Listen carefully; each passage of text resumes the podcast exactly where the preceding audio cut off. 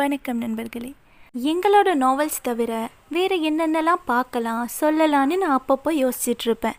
சடனாக நேற்று என்னோட கிளாஸ் வாட்ஸ்அப் குரூப்பில் ஒரு நாவல் பற்றி பேசிகிட்டு இருந்தோம். ஆக்சுவலி அது நைஜீரியாவோட சவுத் ஈஸ்டர்ன் பார்ட்டில் நைன்டீன்த் செஞ்சுரியில் வாழ்ந்த ஒரு குரூப் ஆஃப் பீப்புளோட கதை தான் அட என்னதான் இருந்தாலும் தமிழில் கதை கேட்குற மாதிரி வராதில்ல. ஸோ இந்த கதையை நம்ம தமிழில் சொல்லலான்னு தோணுச்சு. அதுக்காக தான் ஒரு சின்ன ட்ரை இந்த நாவலும் ஆஸ் யூஷுவல் நம்ம சாப்டர் சாப்டராகவே பார்த்துடலாம் அப்போ தான் நமக்கு டீப்பாக புரியும்.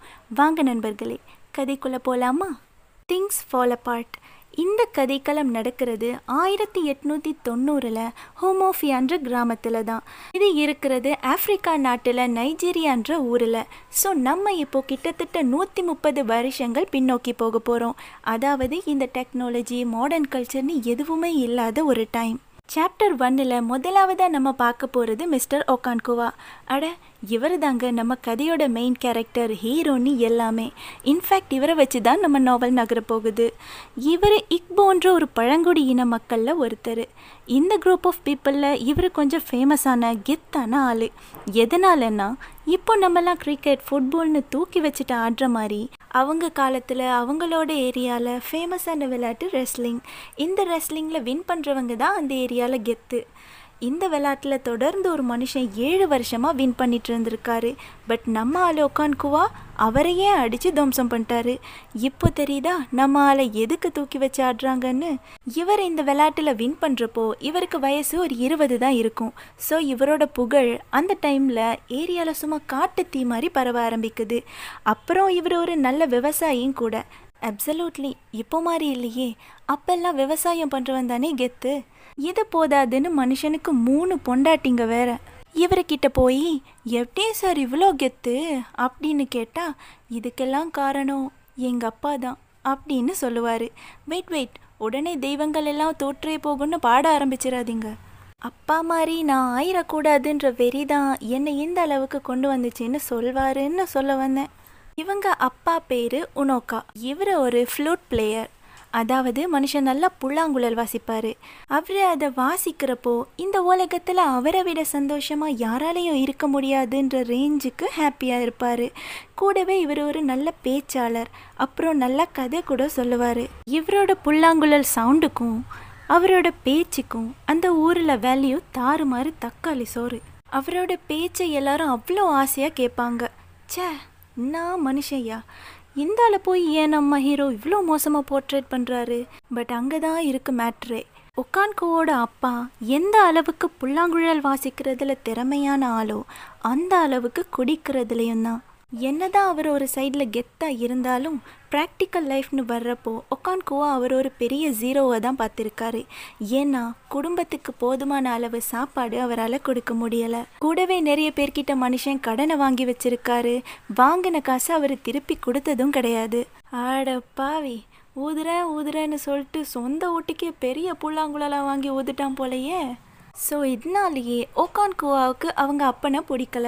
ஆக்சுவலி சின்னவா அச்சபே இந்த கதையை மூணு பார்ட்ஸாக எழுதியிருக்காரு. முன்னாடி சொல்ல மறந்துட்டேன். அதான் இப்போ சொன்னேன். சரி வாங்க கதைக்குள்ளே போகலாம் ஸோ தன்னோட அப்பாவுக்கு அப்படியே நேர்மாறாக இருக்கணும் அப்படின்னு நினச்சி தன்னை ஒரு பிடிவாதக்காரராகவும் கோவக்காரராகவும் மாற்றிக்கிறாரு நல்லா நோட் பண்ணிக்கோங்க முன்னாடி அவர் அப்படி இல்லை. இந்த அப்பங்காரன் அடித்த கூத்தில் தான் இவர் வேர்ஷன் டூ பாயிண்ட் டூவாக மாறியிருக்காரு. இப்படியே இவருக்குள்ள பொறுமை அப்படின்ற விஷயம் சுத்தமாக இல்லாமல் போகுது. இப்போ அவங்க அப்பங்காரன் செத்து பத்து வருஷம் ஆயிடுச்சு. ஆனாலும் அவர் வாங்கி வச்ச கடனால் நம்ம ஆளுக்கு ஒரே shame shame puppy shame so அப்படி இப்படின்னு கடனெல்லாம் அடைச்சி முடிச்சிட்டு அவர் ஒரு ஆம்பளைன்னு கர்வமாக நினச்சிக்கிறாரு. அது மட்டும் இல்லாமல் ஒரு ஆம்பளைன்னா இப்படி தான் இருக்கணும் அப்படின்னு நிறைய விஷயத்த எக்ஸ்ட்ராவாக ஆட் பண்ணுறாரு அதாவது அழக்கூடாது எமோஷன்ஸை வெளிப்படுத்தக்கூடாது எப்போவும் தலை நிமிர்ந்து இருக்கணும். அப்படி இல்லாதவ ஆம்பளையே இல்லை. ஏன்னா அப்படி இருந்தா அவ ஒரு பொம்பளை. ஆம்பளை தான் கெத்து பொம்பளைனா வீக்குன்னு பேக்கு மாதிரி பேசிட்டு திரியிறாப்புல நம்ம ஆள். அப்படின்றதோட இந்த கதையோட முதல் அத்தியாயம் முடியுது. இதுக்கப்புறம் இவங்க லைஃப்பில் என்னெல்லாம் ஆச்சு? எந்த ஓனான இழுத்து வேட்டிக்குள்ளே போட்டுக்கிட்டாரு? ஐ மீன் என்னென்ன ப்ராப்ளம்லாம் இவர் லைஃப்பில் வந்துச்சு அப்படின்னு அடுத்தடுத்த அத்தியாயங்களில் பார்க்கலாம். நன்றி. வணக்கம் நண்பர்களே. லாஸ்ட் எபிசோடில் என்ன பார்த்தோன்னு ஞாபகம் இருக்கா? ஒக்கன்கோவா பற்றியும் அவர் அவங்க அப்பாவை வெறுக்கிறதுக்கான காரணம் பற்றியும் பார்த்தோம்.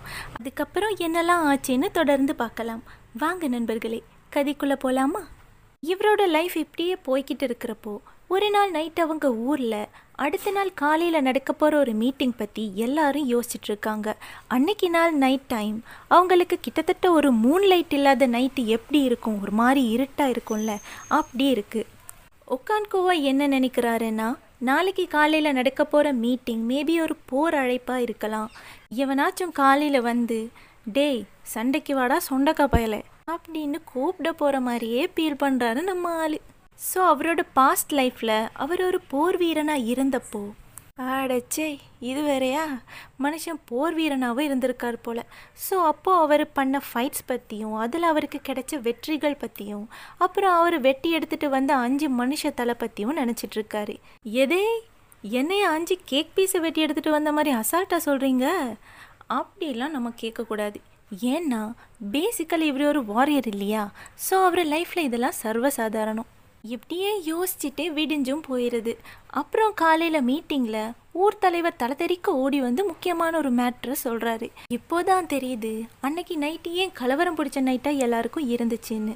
அதாவது என்ன மேட்டர்னா இவங்க ஊரில் உள்ள ஒரு பொண்ணை பக்கத்து ஊருக்காரன் எவனோ செஞ்சு விட்டான். அதாவது கொன்னுட்டாங்களாம். இவங்க ஊரில் அப்புறம் பக்கத்து ஊரில் இப்படி ஏதாச்சும் நடந்துச்சு அப்படின்னா ஒன்று ரெண்டு ஊர்க்காரங்களும் வாடா என் டொமோட்டா அப்படின்னு அடிச்சுக்கிட்டு சாவணும். இல்லை சாவடிச்சவன் ஊரில் இருந்து ஒருத்தனை செத்தவன் ஊர் பக்கமாக அனுப்பி விட்ருவாங்க அவங்க லொஸ்ஸை இவங்க ஈடு செய்வாங்கன்னு. ஒன்று அடிச்சுக்கிட்டு சாவணும். இல்லைன்னா அவங்க கொடுக்குற ஆஃபரை ஏற்றுக்கணும் இப்போ இந்த ரெண்டு ஆப்ஷனில் எதை சூஸ் பண்ணலாம் அப்படின்னு தான் இந்த மீட்டிங்கில் பேசிகிட்டு இருக்காங்க. ஃபைனலி சரி ஓகே எதுக்கு சண்டை? யாராச்சும் அனுப்பி விட்ருங்க சமாதானமாக போயிடலாம் அப்படின்னு ஒரு முடிவுக்கு வர்றாங்க. ஸோ அந்த கொலை பண்ணவன் ஊரில் இருந்து ஒரு பொண்ணும் இன்னொரு குட்டி பையனையும் அனுப்பி விடுறாங்க. இவங்களை பார்த்துக்கிற பொறுப்பை நம்ம ஒக்கான்கோவாவே எடுத்துக்கிறாரு. அப்படி இந்த ஊருக்கு வந்த பையன் பேர் இக்கமெஃபோனா ஏ யார் அவங்களுக்கெல்லாம் பேர் வைக்கிறது? பேசுகிற எனக்கே ஒரு மாதிரி வாயெல்லாம் குளருதே. முடியலடா சாமி.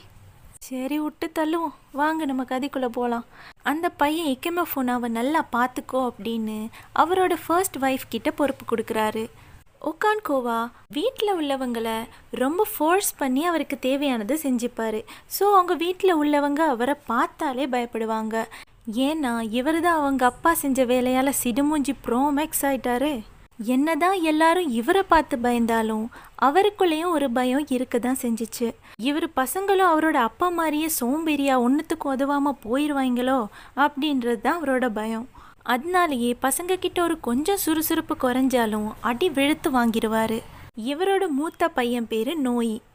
ஏமா நோயின்னு ஒரு பேராமா அட கடவுளே. நோயின்னு ஒரு பேரை வச்சுட்டு நாய் மாதிரி போட்டு அடித்தா எப்படி அந்த பையன் சுறுசுறுப்பாக இருப்பான்? பாவம் அந்த பையன். பட் நோய் ஒக்கான்குவா மாதிரி இல்லை. இவர் ரொம்ப டிஃப்ரெண்ட்டான ஒரு பையன்.